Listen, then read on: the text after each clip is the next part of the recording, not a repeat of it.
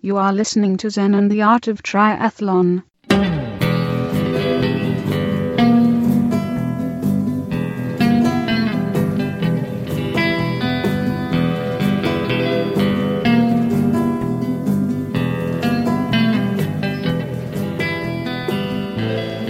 Well, hey there, all you triathlon freaks and geeks, and welcome to another great episode of Zen and the Art of Triathlon, the podcast where we go long on endurance and learn a lot about ourselves along the way.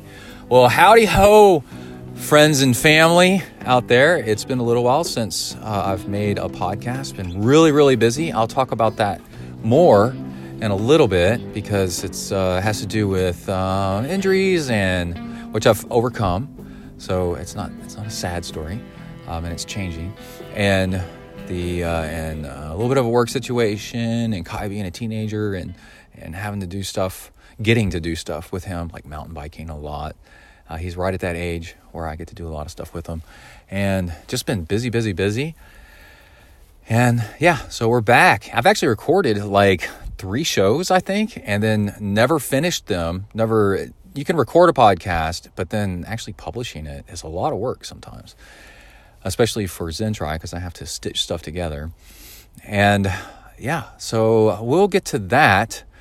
And also, the gist of this podcast is it's the end of the year, it's 2019, and I'm going to name off the, I think it's about six items, maybe seven, that are the Zen training uh, items, tools, methods of the year, and the reason that they are they qualify as Zen as is that they are simple, um, they require an easy change, and they are majorly effective. And also, uh, they simplify your life. always look for stuff like one little change, uh, one addition this one addition uh, removes uh, three other things. they allow you to cut, but you have to to get rid of something. You have to do the action of cutting first. So one step one step uh, backward makes three steps forward with these items, and that's uh, that's why they're on the list. And I can't wait to bring those to you. I've got that all recorded already.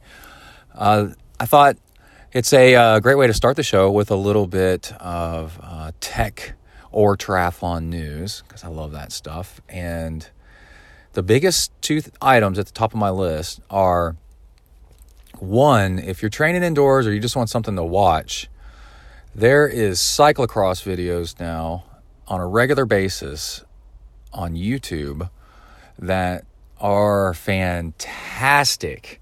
And it's the whole races. It's it's uh, pro female and they race just under an hour and pro male and they race just at an hour or above an hour on these crazy cyclocross courses usually in Europe which they're just brutal and it's so much fun I've seen people fall on the ground and cry pros uh, the level uh, there's some guys for example, in cyclocross, that are in the uh, there's two I can think of that are also on in the Tour de France. So we are talking crazy elite level uh, fun. There's good narr- good commentary, and the way you find it is it's on GCN Racing. So GCN is Global Cycling Network. GCN Racing has a YouTube channel, and they post all these uh, races. And the the way to actually watch it is you go to the GCN's channel and look uh, change at the top on YouTube change it from um, whatever the default is I can't remember but um, like most popular or something like that and change it to most recent and then filter it if you want by greater than 20 hours what you're looking for 20 hours 20 minutes what you're looking for stuff looking for is stuff that is uh, longer. The races, the, the actual races are uh, like two and a half hours sometimes, anywhere between an hour and a half to two and a half hours, depending on, on the race. And uh, that's that's what you're looking for. If it's like a four or five minute thing, it's just a highlight reel, which is fine, but the stuff is crazy good. You never know what's going to happen. It makes time fly by, especially on the trainer or on the treadmill. And it's in, in English. Uh, a lot of times, if you find cyclocross videos online, they're in uh, German or French or Dutch or something like that. And uh, unless you have subtitles on, it's it's hard to follow if you're a uh, English speaker only. And that's uh, really good stuff. So go check that out. And then also, I have been a user of AirPods, and the stuff is legit. AirPods Pro is what I mean. The new AirPods that have noise canceling. And I'm going to go, it's on my list, and I'm going to go on about it on my top tech items of the um, of the year, top Zen items. And but mainly the reason why is is that they're sweat proof. They just work, period. And also this noise the noise cancellation mode is fantastic because you're in a training room, for example, or you're at work and a training room you have fans going, and this will deaden all that that's that racket, banging on the treadmill as you run, and then um, at work uh, you can block out coworkers. But instead of wearing big over the ear headphones, those, those are the type that usually have noise cancellation in them. These just fit right in your ear. And uh, also, they have noise pass through mode, which is the opposite of noise cancellation. They take the surrounding noise and pump it through the headphones. And I call that traffic mode or yes, dear mode. So you can hear others uh, telling you uh, what's up. Okay, so those are two cool new tech things. I got some really neat ones in the rest of the list. Real quick, let's cover um, before we get to the list. I haven't put out a show recently. I haven't finished putting out a show recently, I should say, because I was so injured uh, for the past years, three years. I've been trying to get over this foot injury, and um, I was starting to get out of that hole.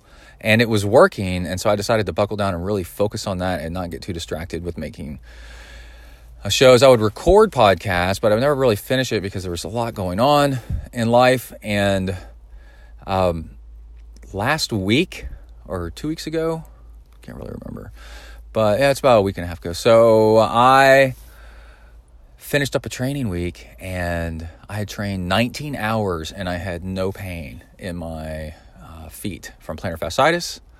And that included 40 miles of running and no pain in my feet from plantar fasciitis, and no mad calf. And so, as this has been getting better, my mood has been lifting and lifting and lifting, and I've been happier and happier. And just things are looking up, and I can tell, like, I can tell how uh, happy I am uh, training and doing uh, stuff at work and all that. And it's really weird, you know, when you're you're used to doing a lot and then you get injured. It's really depressing also, I mean, chemically, because you're not getting the endorphins that you're used to. It's a real struggle. And um, I would find high points and bright spots of where the pain wasn't uh, uh, a problem. And I should mention that, how I actually fixed it. I've got a YouTube video, by the way, online on how to fix piriformis syndrome and it's got over 2 million views because uh, it really works. If you want to see that, me a long time ago, it's pretty cool. But anyway, the trick was on the treadmill, and so running outside had too much hills for plantar fasciitis. It would just make it worse. And the reason I knew to keep running and to keep biking was because sometimes it was bad and then sometimes it wasn't, regardless of how much I ran or how much I biked. So it wasn't biking or running. And sometimes it was better if I actually ran and better if I biked than it was the day before. And sometimes if I did nothing, it was worse. So I knew to just keep uh, exercising and to really focus and do a whole lot of A and B testing, is what they call it, where you try one thing and not the other, and then try to do it a bunch and then try to narrow down what actually works. So what I figured out at first was running up hills so running outside had to be thrown out. So I eventually got around to getting a treadmill. That took a year or so to finally uh, do that. And then on the treadmill, um, I started mixing in hills and a little bit, and that didn't seem to really matter so much. But I was still on the treadmill a lot of times. I was having trouble, and then what I realized is I'm so tall that uh, looking down at where the iPad, uh, I have an iPad that I watch, was uh, having me lean over. And then leaning over puts pressure on the front of your feet. That stretches out if you have uh, injured, irritated plantar fasciitis on the underside of your feet, then that makes that puts pressure on that and makes it hurt. So what I did, and there might be I don't know if I put a picture of it on Instagram. I'm on Instagram at Zen Triathlon. I put the um, I put the iPad up high. What I did is I got a uh, I got a floor fan, uh, you know, pedestal fan where it's it's like four feet high or four and a half feet high maybe. Anyway, I put it on a bike stand, so it was up at like six and a half feet. it was at my eye level. I'm I'm not six five, but I'm six three. So the middle of the fan was at eye level, and in the middle of the fan, I put a magnet, and on the back of the um, the uh, iPad, I put some steel, uh, you know, like a phone holder thing, uh, a magnetic phone holder, and stuck the iPad to the middle of the fan at eye level. And now I'm not leaning over running anymore. Uh, I'm running uh, looking straight ahead, and, and, sometimes I have it a little bit too high, and I'm actually kind of looking up, and it took all the pressure off the front of my feet, and boom, I'm running like a champ, and it's fantastic. So, so good. And uh, that was one thing. And uh, the next was to try to solve this mad calf issue. So, mad calf is for whatever reason, I've only heard about it in one other person, um, but he said he's heard it from a lot, and that's Dan on Slowtwitch, the famous Dan, Dan Empfield. Uh, he wrote an article about it a long time ago, and it's where your calf clenches up at night and then when you walk in the morning it pulls up on your foot because it's all clenched up. And i don't think he he said his eventually finally went away. I don't think he ever said exactly uh, what he figured out was causing it. But that was my uh, last thing to try to work on. And i finally figured out maybe not what caused it but what was keeping it from healing and it's swimming without stopping uh, and for an hour. So what that does is if you swim for a long time, well, you're pointing your feet back. You use your, you tighten your calves a little bit to point your feet back. So it was because it was already injured. Uh, normally this wouldn't bother somebody. It never bothered me for years. But then I did something apparently where I strained my calf, and then clenching my calf to point my toes back was um, I would notice at the end of a swim that my calf would be, feel kind of tight and would kind of hurt. And it was really weird because I kept trying to associate, you know, like running or biking with this mad calf calf thing. And it sometimes it did, sometimes it didn't, but really it was I was looking at the wrong thing. So that made it another year of like trying to figure out um, what was the uh, relationship here. And by the way, I'm telling you all this. So if you know somebody or this ever happens to you, that this is how you figure these things out. Don't give up and keep figuring out, keep trying different things. Because uh, if one day it doesn't bother, whatever your problem is, if it doesn't bother you, then it's fixable. You know. So I um I started swimming 10 minute blocks, and every 10 minutes stand and uh, stretch my calf out. Not too much, I've learned, because uh, that can make things worse. That strains it again. But uh, stand at the end of the pool. And most of you, probably almost everybody that swims, is like, well, yeah, we stop all the time. And I said, well, see, I don't. I really enjoy swimming for long periods of time without stopping. This is killing me, all this stopping. But, um, uh, whatever, you know, it's it's well worth it to to fix something. And I um I noticed almost immediately that my calf was no longer uh, tightening up overnight, and it wasn't. Uh, so in the morning, what, what happens? I get up in the morning and start walking, and my calf would take forever to stretch out. My the bottom of my foot would hurt, and it pulls up on my heel, and then I have. It's kind of like plantar fasciitis and kind of like a heel spur. Um, or it's pain in my heel, but it was actually caused by my calf being tight, not by my plantar fasciitis in both feet. And then lastly, the uh, the last little trick that I learned early on actually was to stop training on my bike endlessly in uh, sitting down or an aero position that actually what that does is it clenches your feet over time and standing to pedal on occasion like say once every 10 minutes. Um, i need to get moving. We need to get the car rolling here. Standing to pedal like once every 10 minutes is um, uh, what that does is it stretches out your calves and it stretches out your forefeet so they don't get locked up in this uh, tightened position of pressing downward with your feet, which which um, tightens up and irritates your uh, plantar fasciitis and also this mad calf thing. And you may say, "Well, duh." Well, I was so focused on this. All got started with uh, training for Ultraman and spending endless hours training myself to be in to be in the aero position for endless, endless, endless hours because it is legit faster. Uh, it's a funny joke on Slowtwitch to say you people never get out of aero position the entire Ironman bike ride. Dude, seriously, sometimes people don't. They stay in the aero position the entire time, and it and it's faster. Um, but it took a lot of training to get there. Well, in the end, it ended up uh, kind of damaging uh, my calves of all things. The aero position I got really comfortable in, or uh, it ends up not you're not stretching out your feet enough. I noticed this also when I was um,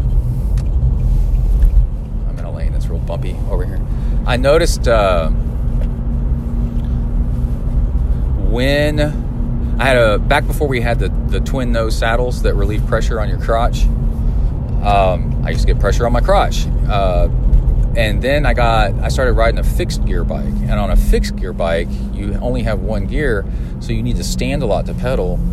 Anytime something gets um, uphill, um, you, you, actually stand a lot. And then I noticed that standing while pedaling uh, more often, all of a sudden I had no um, numb crotch anymore even though I was using the same kind of saddle. I probably moved the saddle from one bike to the other, same position and everything. And it was a moment of enlightenment, of, of zen, of zen aha, of biking zen, where I was like, oh, huh. All you hear all the time is get aero, get low, get aero, you know, but that one position, and the, the other thing that you hear all the time though is like, repetitive motion in the same position, same form all the time is going to lead to some sort of weird injury, repetitive use injury, like uh, what's that, carpal tunnel syndrome, sort of. Um, and yeah, that's uh, it was a moment of revelation where I was like, actually, it's healthy. It may not be f- as fast uh, in the short run, to be in the aero position or never stand up and stay low the entire time. But man, maybe just save that for races only, and uh, don't spend, don't get really good at that. That's not something to get really good at. It, the thing to get really good at is uh, not getting injured, and not getting injured means uh, vary your position more than you think you need to on the bike. And let's see, the other things is, oh my gosh, work. I got slammed with extra projects, um, short on staff. So there's all that. So anytime I had a spare moment, I'm just exhausted from work. And then uh, the, the two fun things with Kai is Boy Scouts and camping and uh, backpacking and mountain biking. Um, which reminds me, upcoming shows. We uh, Kai's back on the mountain biking team, and he's an excellent mountain biker. So this should be good, unless he gets injured. Uh, they have a race season coming up. Texas is really big on uh, school. Their schools have mountain bike teams, and so we're going to four to six races or something like that, all around Texas, uh, to go do uh, mountain biking and uh, I got a new mountain bike, which I mentioned on the last podcast, and it's fantastic. It's an inexpensive mountain bike as far as what it could be. It's a I got it on sale, I think, for eleven hundred dollars. It was last year's model, so it was originally like fourteen, fifteen hundred dollars maybe. And then I put electronic shifting on it, which SRAM has made SRAM AXS, which I talk about in my list of Zen things. And it's just glorious to ride. And so Kai and I have been mountain biking our butts off and spending time together doing that. So upcoming shows, we'll have, we'll cover some of the uh, mountain bike racing scene. And Kai likes doing Xterras, and I do too. I did two last uh, year. But anyway, that's enough stuff about uh, catching up with the show. I need to end this so that I can get it done and then uh, actually we're finished recording the podcast and mix it down to a I call it mixing it down. Mix it down to an episode and then get it out there for everybody. All right. So let's go ahead and move on. Here is your top items of the of the year of 2019 of Zen tech meth and methods and training and cool stuff to make your life easier uh, for next year. All right, here we go. All right, here is our list of the most Zen tech advancements, products, ideas, methods 2019. And as I said earlier, these are not all 2019 things. Some of them are ancient, both relatively and uh, was it uh, literally speaking and not literally, but you know, if it's if it's electronics, then five years ago is ancient. I work with people. Some of them are. I'm in my 40s. I work with some people in their 20s, and it's absolutely crazy. they have no idea what I'm talking about with stuff so long ago. I'm starting to sound like my old bosses when I first started out. Back in the old days, they're like, "Tell us more about stagecoaches, boomer." uh, my parents are boomers, not me. Okay, the first one is the Garmin Varia. And what this is, is rearward first facing radar on your bike so you can tell if a car is coming up behind you. And I actually don't own this. And when I was making my list of things to talk about on this podcast, a, a good show topic, and that uh, came up in my mind. This is some really great tech, and actually, I, I, believe it came out, you know, a year or two ago, maybe three years ago. But it's really taken traction the over the past year. I thought to myself, "Crap! I didn't ask for this for Christmas when I could have." Because uh, you know, as Christmas was coming, I had family members saying, "Hey, what would you like uh, for Christmas?" And I should have thought about this Actually, I did get a $50 gift certificate to the local bike shop. So maybe I could use it towards that. Okay, so what it shows is on a compatible bike computer, and you need to make sure that you have one of those before you get all crazy buying this thing. It'll show along the side of your bike computer in the screen dots for vehicles that are coming up behind you and the reason that this is so um, useful and so zen and everything is this goes on our list of things that you just that are kind of easy to use but make can make a huge difference in your cycling. So if you make cycling safer with a tiny little thing, then this has a, uh, a lot of impact. And the downside is, is if you're biking in a congested area, the thing's going to be going off all the time. I guess you just turn it off. But if you're biking in uh, semi-rural to rural country roads, which are great for long distance riding, then this thing will go off. And I think it beeps too. Well, I'm not going to speak too much on it. Uh, DC Rainmaker does a lot of reviews on tech stuff and he's he's like the Bible on whether stuff works or not. And you know what? He's become like the Sheldon Brown. Old school people know who Sheldon Brown is. And how you uh, well, it tells you that there's uh, cars kind of behind you, and I think you can do some settings and you know make it more uh, or less usable, and it's uh, just some really good stuff. But my problem is, is when I go out biking and I'm riding one of these roads and I'm in the lane because there's no shoulder. Uh, and if you're on a tri bike, for example, or if you have a on a regular bike and you have a um, tailwind, it uh, you can be moving kind of fast, pretty fast. And if an obstacle comes up in your way, you need to dodge. And in America, United States, you dodge left into traffic, swerve left. Next thing you know, you know you've been. You don't know if you swerve, you might get hit by a car behind you. If uh, you don't swerve, you could hit the obstacle and crash. So, wouldn't you uh, be uh, happy to know that there is a car coming up or not, so you can uh, swerve a little bit around this um, pothole or wrench that's in the road? And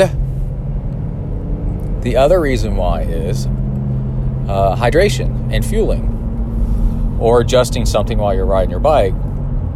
If you are riding uh, and you want to take a sip of water, you got to reach down between your legs and ease the seat back. I'm kidding. Uh, reach down between your legs and grab a water bottle. You got to do some stuff, you know.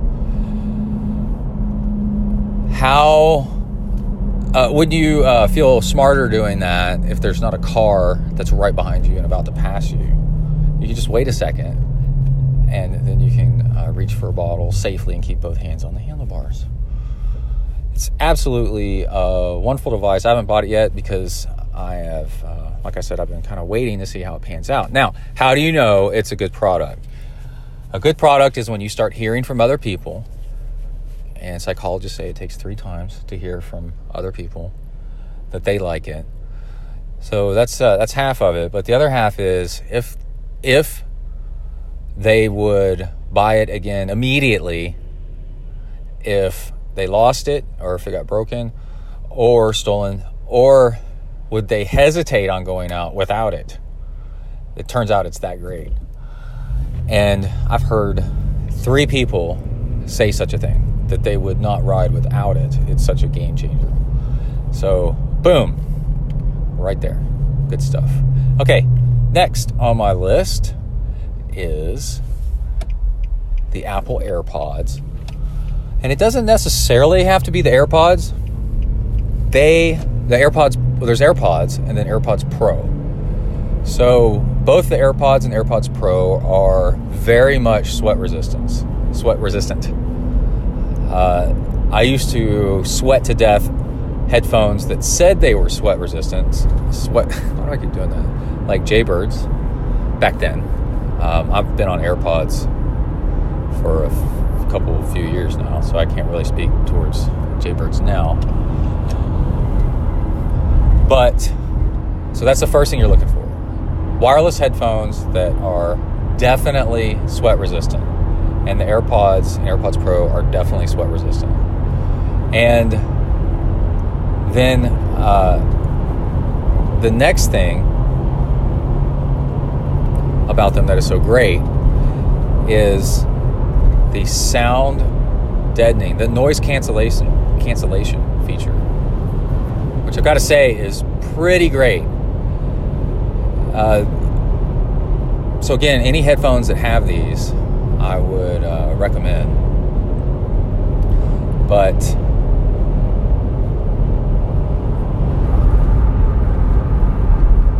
on the AirPods, they have AirPods Pro. They have a little stem that sticks down, which is kind of handy. Uh, downside of AirPods is I wish they had longer battery life. So if you're a fan of something else besides Apple and you want uh, longer battery life, you know, go for it. That's not my point. My point is sweatproof and noise cancellation in a tiny, easy package to deal with that don't fall out of your ears. And the AirPods Pro definitely do that. Uh, long press, you can set up the presses for what you want on the um, on the stem, and the world goes from being uh, annoying and loud, and I'm on the treadmill running, and it's squeak, squeak, squeak, and the fans running, and know whatever else going on in the other room. It's all distracting. It's ruining my zen.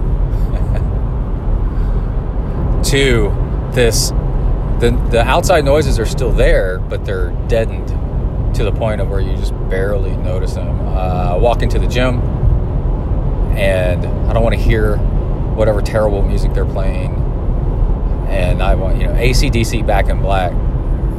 Uh, I've heard it enough times. I get the point, and I want to hear my music as I'm trying to be relaxed and chill and kind of think on my way to the pool through the gym, and it's nice.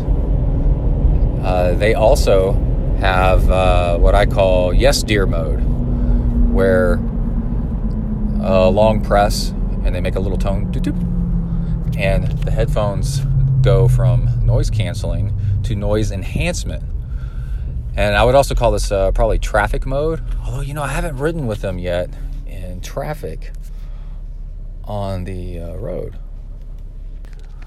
But what they do is instead of noise cancellation, they do noise enhancement. They take the sound on the outside of the headphones. They use the microphones that are really there used to be there only for uh, like doing phone calls, and they actively, purposefully pump the sound through the headphones into the into your ear, so you can better hear these sounds around you. So it's kind of like wearing those um, headphones that work only on your temple, but probably way better. In fact, I know way better. Bone conduction headphones, where they um, you can hear everything going on around you.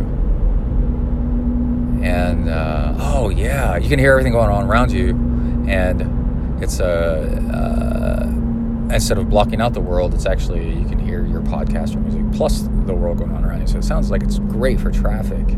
I'll have to update on a future podcast what that's like in traffic or riding down a road uh, into the wind. Because you know, one thing that makes it really hard to hear traffic around you is uh, if you're riding into the wind, the wind noise uh, another good reason to have that Garmin Varia thing.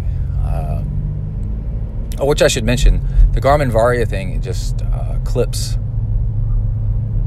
on the uh, clips on your seat post behind you.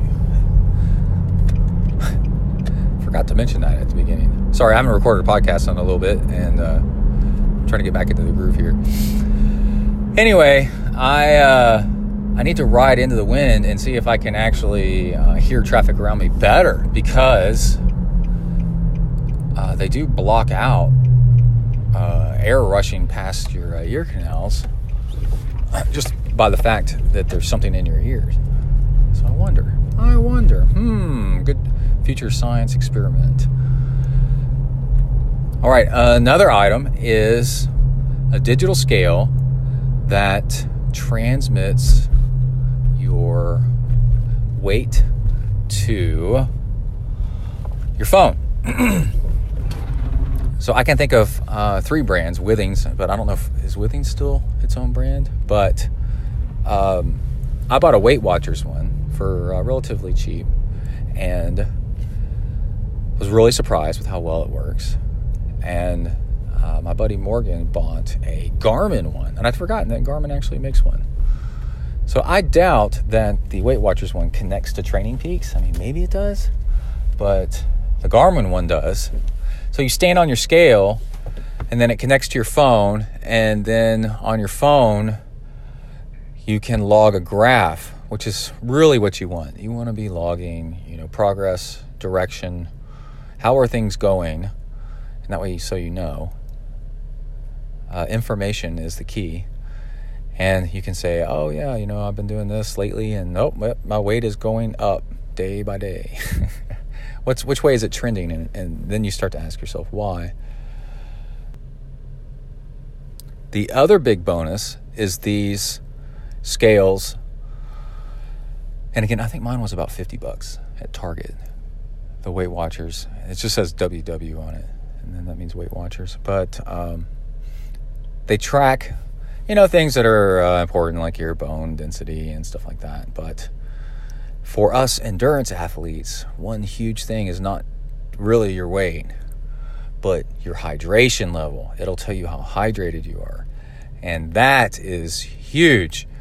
You get up in the morning and you're dehydrated because the scale is showing you a graph on your phone, and you can look up history and all that stuff because it's on your phone now, or on a website.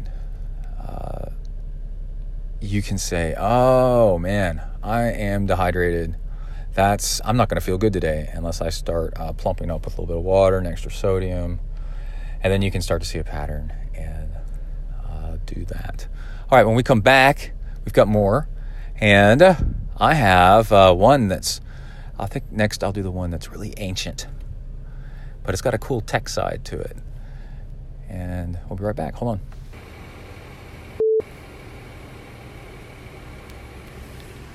All right, sports fans.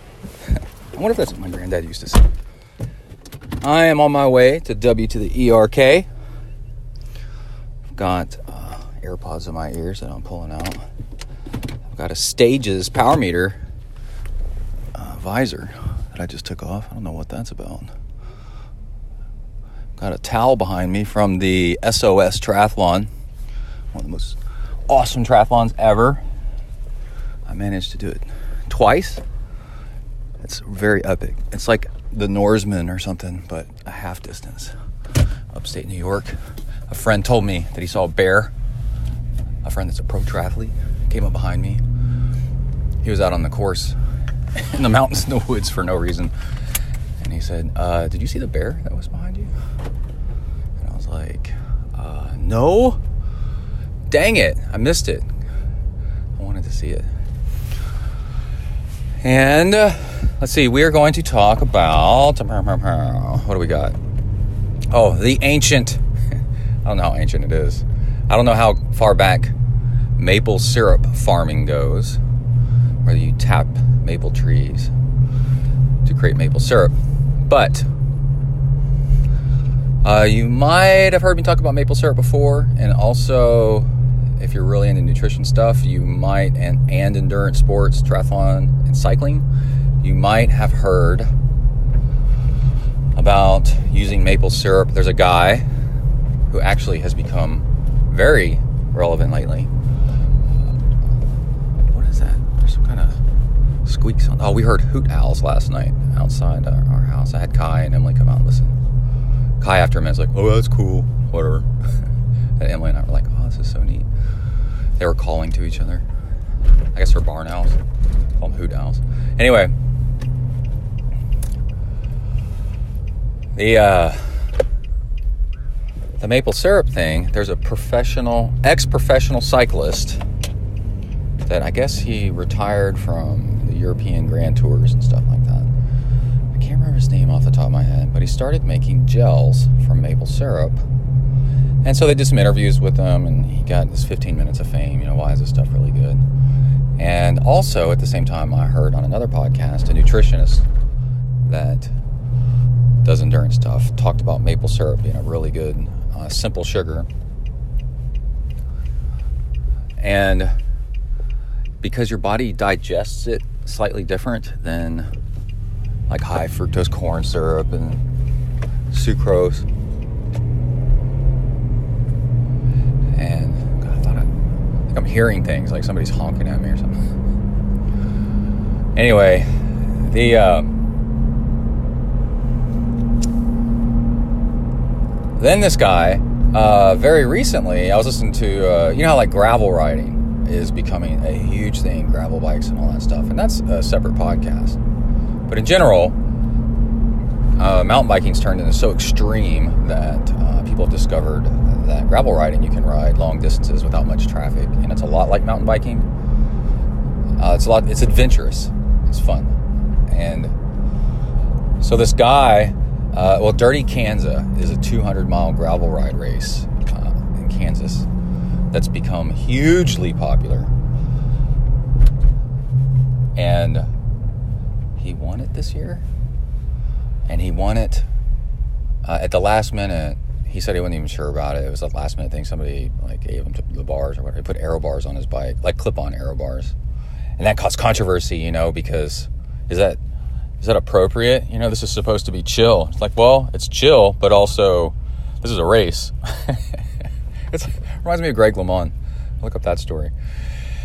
And he um he won, And turns out that he's, I think this is true.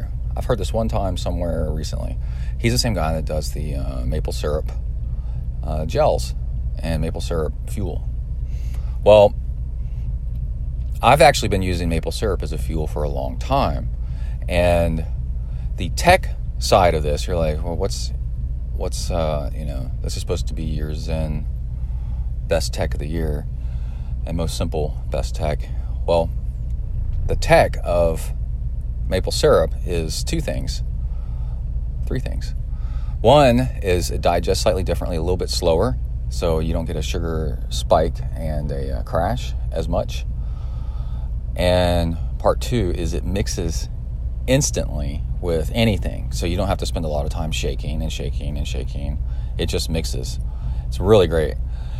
And then three is that it's not sticky. So when you get Gatorade or any other kind of sugar on, uh, you know, spills on your handlebars, spills on the floor. Last night we were walking around on some concrete. Last night doing some Boy Scout stuff, and uh, we were standing for a while and then started to walk and our shoes stuck to the pavement and somebody had spilled Gatorade. And I mean, I've been using maple syrup probably for uh, three, four years or more. And when, when, because it's not if, but when you spill your sugary drink, your fuel on stuff, uh, it doesn't become sticky. And then, remember I said it mixes instantly with water, it rinses right off. Uh, that is some really cool stuff. So it makes your life a whole lot simpler. But you may be saying, Brett, I go to the grocery store and maple syrup is crazy expensive. It's in these glass jars and it's like a tiny amount. Uh, maple syrup is about 60 calories, I think, per tablespoon, by the way, just like uh, glucose and whatever kind of sugars. But there's actually a trick you go to the grocery store and you look for the large containers of maple syrup. So they're kind of tan beige and they look like uh, little maple syrup containers. Um, but they're plastic, but they're, and they have a little handle on them, like they're little maple syrup things. And that is, um, for what you get, when you look at the price per ounce, it is actually very inexpensive especially because you're only using like a tablespoon or two at a time per workout, um, per hour. It's actually really inexpensive, and that's the way you buy it. Don't buy it. I guess the first time you try it, you know, buy it in a small thing so you don't have tons of it, but the stuff is just awesome to have around. And then it doubles as uh, pancake syrup, as it should be. It's got a buttery flavor to it. It tastes awesome. So I mix maple syrup plus some salt plus a maltodextrin powder, which you can order online and make my own fuel. So maltodextrin is uh, complex carbs, and the maple syrup is simple carbs, and it's just wonderful. It tastes fantastic. So that is your ancient tech that might be uh, something that you want to try out if you haven't tried it out yet. And then uh, another item and then we need to get off the mic, is a armband heart rate, optical heart rate strap. So I've got the Scosche uh, Rhythm 24 that I bought used uh, from somebody else that had one um, that just wasn't using it anymore. And thank you very much. It Turns out uh, I use it all the time.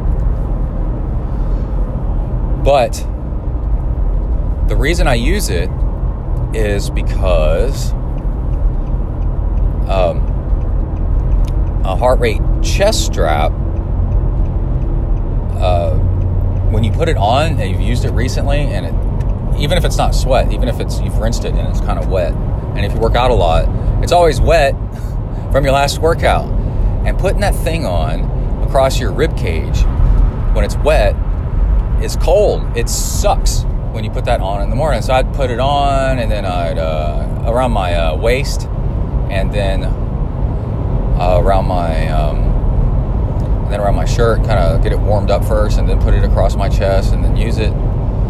And it's um, you know, chest strap's going to be your most accurate. And I haven't used the optical in a race yet, but I definitely would. But, oh, by the way, I think I'll mention the beginning of the show. I managed to get in 19 hours of training this week. That's really cool. By the way, uh, let's see, go back to the Scosche. Um, it's putting it on your forearm doesn't bother you at all. You're like, oh, that's it feels cool. Like you're like, oh, okay, that's nice. And then that's it. Um, it lasts like like 12 hours or something like that. Um, and you put it. It's got a rechargeable battery, so you put it back on a charger, and it looks cooler than um, than a chest strap, maybe if you're paranoid about that.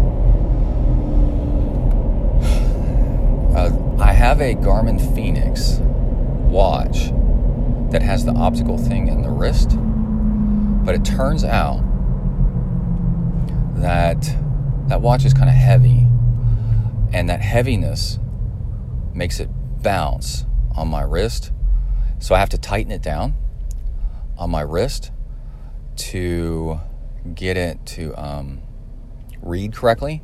If I don't tighten it pretty tight around my wrist, then I get a bad uh, reading on the heart rate. I get a um, an elevated heart rate by about 20 beats, and that's uh, that's not good. You don't want that. And so, if, but then if I tighten it down, either during my workout or later in the day, if I forget to un to loosen it, um, I end up getting a numb hand. I've got a little bit of nerve damage in my left hand, so my uh, my nerves can go numb. My limbs can go numb a little bit easier than most people.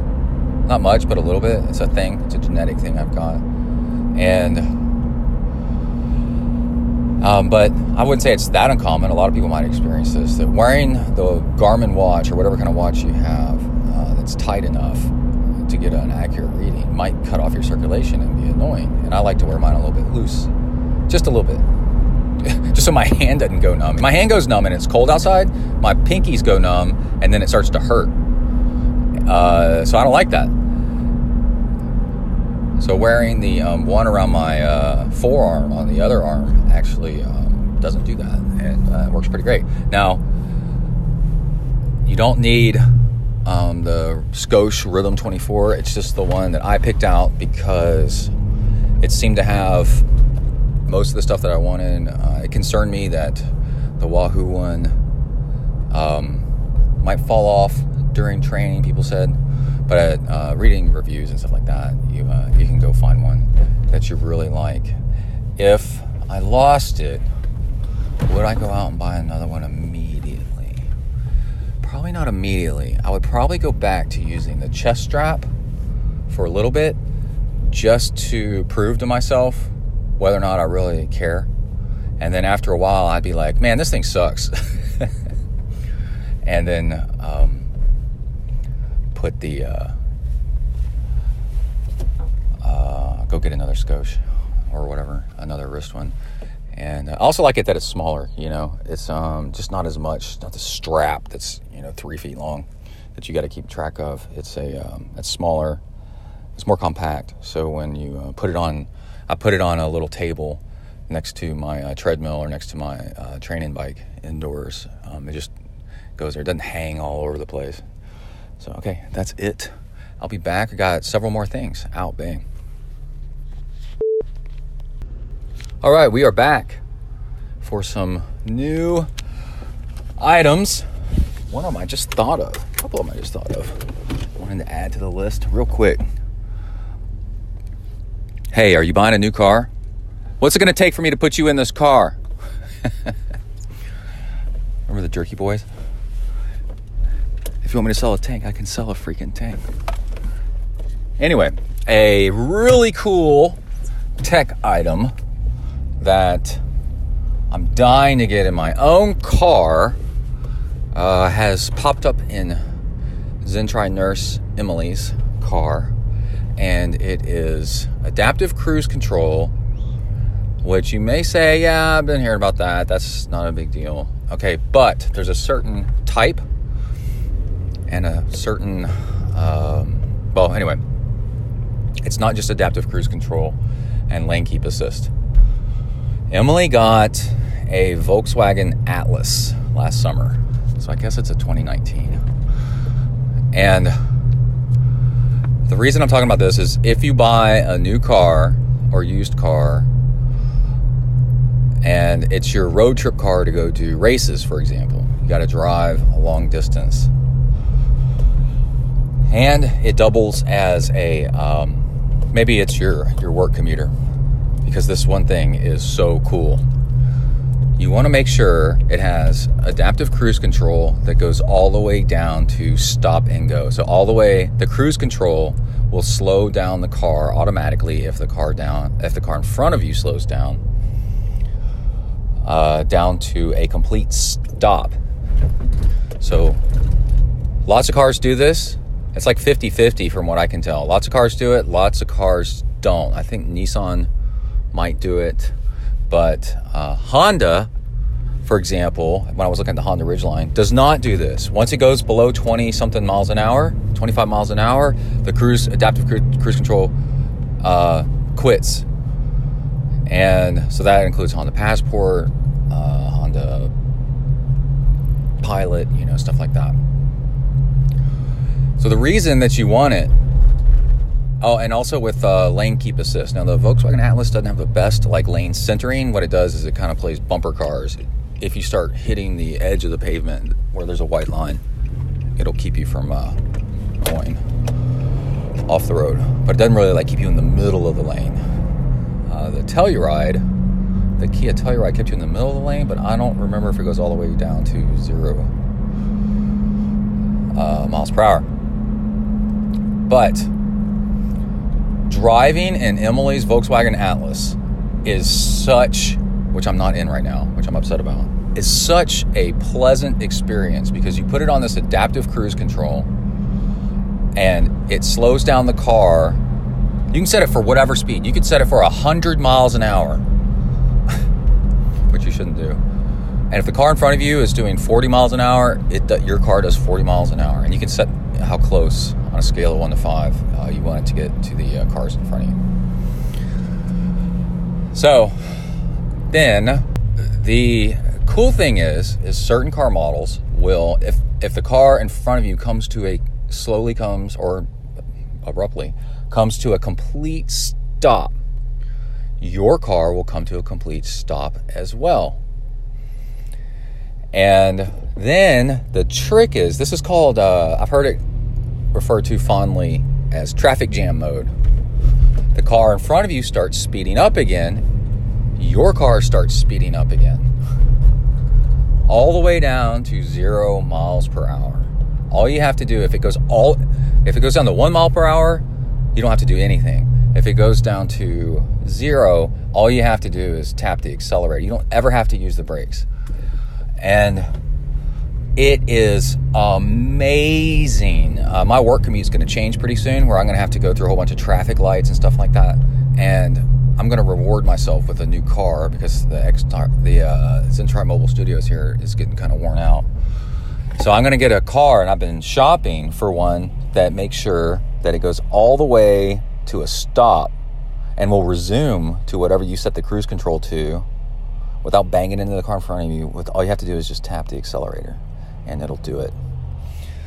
So uh, the reason I put this on my list is because it's built in, it's simple, it's a choice. You need to make sure that you get a car that actually has it, and um, it's something you don't really have to think about once you have it, and it makes a things safer, way safer, and b uh, driving across, we've driven to uh, almost to Colorado and back. We've taken long trips, three hours, and the car is a joy to drive because you just set it to the, the cruise control to the speed limit, for example. And every once in a while, you touch the steering wheel, and it's keeping you safe. It is absolutely amazing, and actually, it's kind of fun to watch the technology do its thing.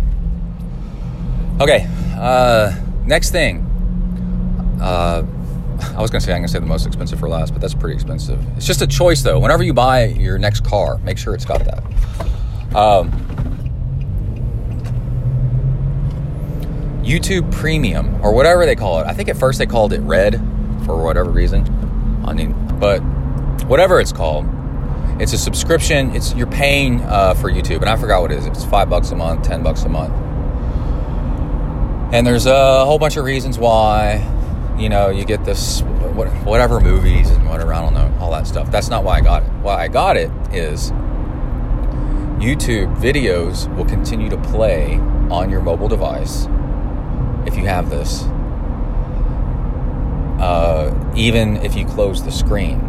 So, without the paid version, if your screen closes or you close your screen, you know, turn it off to screen lock, the video stops playing. And you're like, well, okay, who cares, right? Ah! what I've discovered is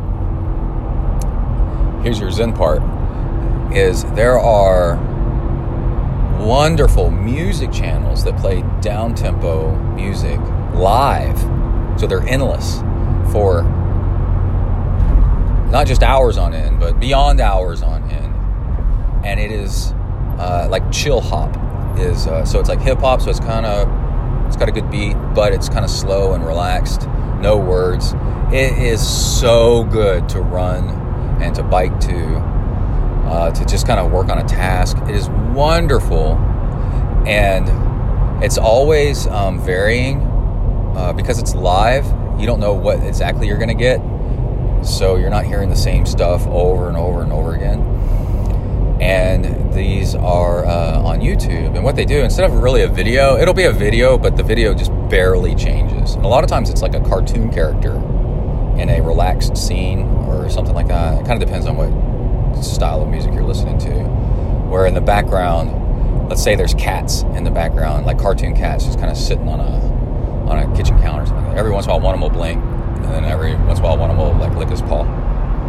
And that's the amount of movement. That's pretty much it. That way you can tell it's moving, but then that's it. So then you turn your phone off and you can just listen to this while uh, while chilling out and doing whatever. It is amazing. That's what I put on uh, when I uh, need to go through my morning to do list and think about what's up. Okay, I may be wrapping it up unless I think of something after this one. But my last item on the list is a really expensive one, and I'm going to tell you how to get it for cheaper is electronic shifting. Electronic shifting, I got it a few years ago on my triathlon bike, and it is so amazing that this time I got it on my mountain bike. And the trick to get it for way cheaper is usually it comes on a more expensive bike, a bike that's really high end. But what you do instead is you talk to your bike shop and you say, um, I want a mid range bike right? But see, the mid-range bikes won't come with electronic shifting. Um, and honestly, the difference in components between a mid-range or a low-range bike and a high-range bike is not noticeable. Usually, it's just weight. That's it. And if you're like me and you weigh 180 something pounds, then half a pound doesn't matter statistically. It's it's so negligible. It's really aerodynamics that matters more than anything. And the uh, the thing to do is say, hey, so on my trek, uh, my triathlon bike, I said there was a 7.5 model, which has a heavier, it's carbon fiber, but it's a heavier weave of carbon fiber. And I'm like, okay. It weighed like half a pound more or something like that than the 9.0. And it cost like $3,000 less by the time all the components were added up. And I said, okay, um, I will take the Trek. It was the Trek 7.5. I'll take the Trek 7.5 uh, speed concept. But hey, bike shop. Um, the components that come on it are like a mix. They're probably all Ultegra. It might have been 105. Uh, but anyway, can you, when the bike shows up, can you take that off? You keep it. I don't care. I don't want it. You keep it to sell. And then put on an Ultegra electronic shifting instead. And they said, yeah, sure. Um, we have to charge you for the, or you could buy electronic shifting if you can find it, but you put it on the bike, or we'll put it on the bike. You just have to give it to us or buy it. And so I ended up with a bike. Oh, and then you get a little bit of a discount. You say, hey, you're keeping all this stuff that I'm not going to use, and you're going to be able to resell it. So maybe you can give me a little bit of a discount. And they're like, yeah, no problem. it was amazing. And then so I have a Trek Speed Concept 7.5, which aerodynamically, if that's a word, is exactly the same as a uh, 9. But I have a 2015, and literally it's like, or maybe 2016, but it's the exact same aerodynamic uh, profile as the uh, Trek Speed Concept 9, which costs thousands more. And um, but it's got Ultegra electronic shifting on it, which cost me about probably 800 bucks to a thousand bucks maybe to add on in the end. Now, electronic shifting on a tri bike is awesome because now you can shift uh, with your hands on the bullhorns on the on the outboard uh, bars where your brakes are, which is awesome for climbing, for uh, going into turns. You can come out of a turn and be in the right gear. Um, it just it's so much safer and better, and then you never have to maintain your uh, drivetrain as far as uh, shifting. Um, like you don't have you don't have cables that stretch and um, what's the thing? You don't have cables that stretch and they get gunked up, and then the shifting gets hard, and eventually cables break. You will um, need to charge your battery, and the saying goes, you will forget to charge your battery exactly one time, and that experience will be so miserable you will never forget again. And that's what happened to me. I forgot, and then I was out in the heat in the summer in July here in Texas, and I was trying to figure out what was going on with my bike, looking at it, see if there's a way to, to do anything. And I set my helmet down and I'm dying in sweat. I'm exhausted. And then I put my helmet back on, and it turns out I had put my helmet in a, a mound of fire ants so now I was getting bitten all over my head and face with fire ants, banging myself in the head. And I called Emily and said, Emily, please come pick me up. I can't take it anymore. And then I put a recurring task on my to do list to charge my bike battery uh, once a month, no matter what. And that was the end of that. So lately, on the when I got my new mountain bike just a few months ago, um, I was like, I'm going to do this exact same thing. So the uh, Orbea, what is it? Do I have an Alba? Orbea, that's Jessica Alba. I have an Orbea. I can't remember the name of it, but um, it comes. It might be an Alba. Orbea Alba. Anyway, it comes. Uh, da da da da da. Certain levels are kind of inexpensive, and then boom, carbon fiber, super expensive, and um, and then eventually, oh, and then uh, now they've got electronic shifting. SRAM made electronic shifting um, but that wasn't even really an option yet uh, on bikes because it's uh, so new. And I, uh, but it's been out about a year, and I uh, talked to the bike shop, and I needed a new mountain bike, and I said I will buy that very inexpensive Orbea um, because it's alloy, it's aluminum, and I will save money because the aluminum weighs half a pound, you know, more than the, whatever it is, it's not much, than the carbon fiber one. I will save a ton of money. And I'm mountain biking. So uh, carbon fiber is fragile. And if it takes a hit from the wrong direction, you could break it. And I said, I will take the alloy one, which was way less expensive. Um, but let's put electronic shifting on it, take the old uh, components off, bike shop, if you would. And they said, yep, absolutely. They ordered the, um, the electronic shifting SRAM uh, SRAM Axis, AXS is how they spell it. And they put it on. And then I had a uh, new mountain bike. I did lots of uh, reviews. Uh, I did lots of uh, studying on the electronic shifting to see if it was worth it. It's like a thousand bucks. And they were, but the reviews came back like this If you are pressed for time and you just want to ride your bike, and you don't want to mess with always adjusting your drivetrain and da da da, uh, things uh, getting out of alignment, and or you ride very long distances, Uh, and what happens at the end of uh, a multi hour bike ride, your components get uh, gunked up and it stops shifting as well and it starts affecting performance. Like, so if you race long distances, then yes, uh, it's worth the price. And I thought, this is exactly my issue. As a triathlete, I'm always swimming and running, not just biking. So I don't have time to mess with the drivetrain as much. I'm always going out riding and then fiddling with the drivetrain. It's like my pain point is the shifting not working exactly right. And also, I do long races.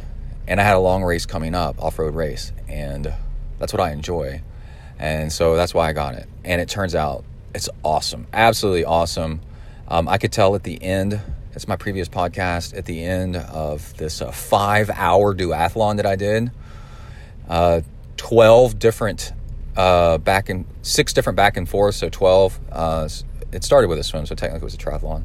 But towards the end, uh, my shifting was still right on, and I started gaining and then passed the um, the other riders because I could shift anywhere I wanted, anytime with no effort, really quickly uh, with, uh, with speed and be in the right gear at the right time. And in mountain biking, that's crucial. And at the end, I had the fastest overall bike split. Uh, the I did not have the fast overall race because I'm not as a good a runner as some of the other guys. I got passed on the run, but I looked at the bike splits and I was gaining and holding or passing cyclists on the bike as the uh, as the uh, race wore on into five hours. So that was uh, pretty good stuff. All right, I got to go into W to the ERK. Got a lot of stuff to do today. Very excited, and we'll be right back. Hold on. All right, everybody, that's a show. Let's go ahead and wrap it up.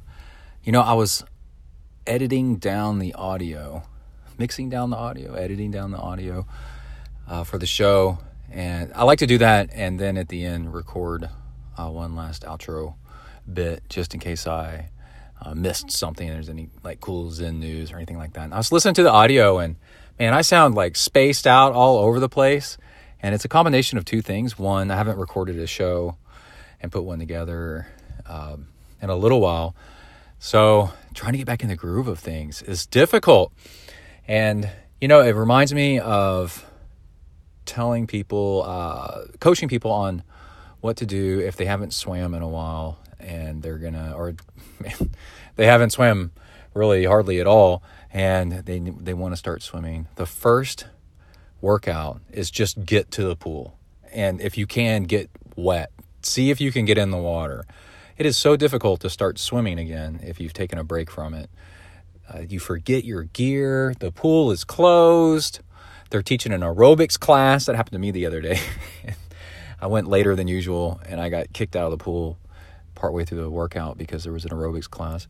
And it's just constant uh, frustrations and uh, but just getting one workout, one swim uh, showing up one time is monumental and it makes all the difference and then it's so much easier after that. And this kind of reminded me of that where just crank out a show, it doesn't really matter, you know, how it sounds uh, just try to get one out and then you can get back into the groove and start from there. So I've done that.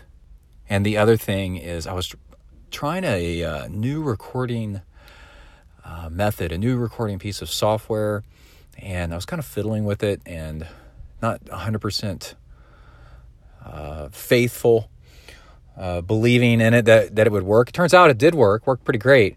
And I'm going to continue doing that. And actually, it's something that makes the uh, that makes recording and editing the shows. It's really the editing part that's the big that's the big problem. It makes editing shows a whole lot easier, so I can get it done faster. And that's actually been my pain point. In Zen, uh, which is an offshoot of Buddhism, actually, uh, Buddhism is is about uh, finding where the wheel is stuck and then getting it unstuck right there. That's where your problem is. You point to it, you know, that's your problem.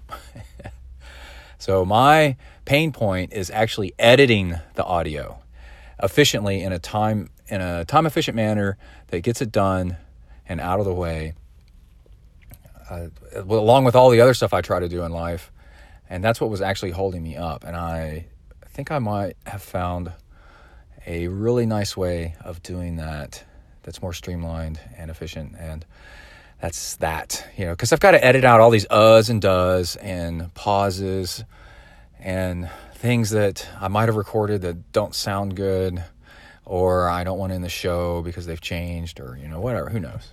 And that actually takes some time. I've got to review all the audio and it sucks. It actually sucks trying to do all that. And uh, yeah that's the actual uh, big uh, time issue okay so now that i've made plenty of excuses and promises.